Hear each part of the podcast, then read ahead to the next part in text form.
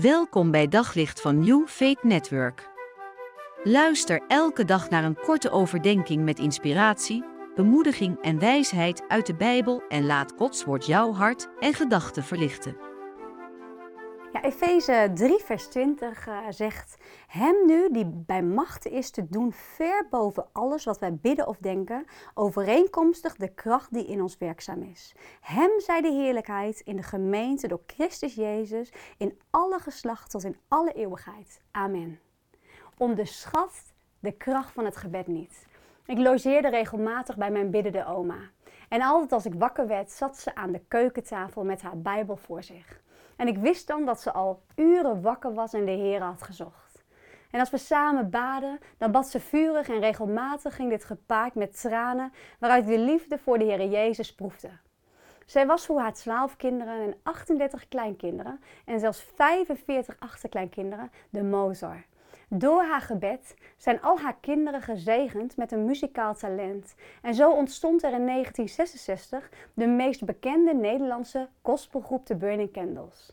En door haar gebed is ze met haar gezin vanuit Indonesië naar een bootreis van drie maanden veilig in Nederland aangekomen.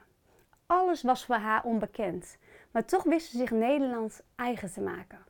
En in grote afhankelijkheid van God ontdekte ze nog meer de kracht van het gebed en gaf ze dat door aan al haar nakomelingen. Ja, en ik mocht vier jaar in Oeganda wonen en werken. En na vijf keer malaria te hebben gehad en uit vele gevaarlijke situaties te zijn gered, geloof ik dat het voortdurende gebed van mijn oma als een beschermende mantel voor mij heeft gediend en het mij zelfs in leven heeft gehouden. En op 10 mei 2014 overleed zij. En tijdens de rouwdienst zei ik: laten we haar voorbeeld navolgen, zoals zij Christus navolgde. Ja, mijn oma legde letterlijk haar leven af voor Hem die zoveel meer kan doen dan wij bidden of beseffen. Dus lieve mensen, wat jouw situatie ook is, onderschat de kracht van het gebed niet. En Jacobus 5, vers 17 zegt zo mooi dat Elia een mens was zoals wij.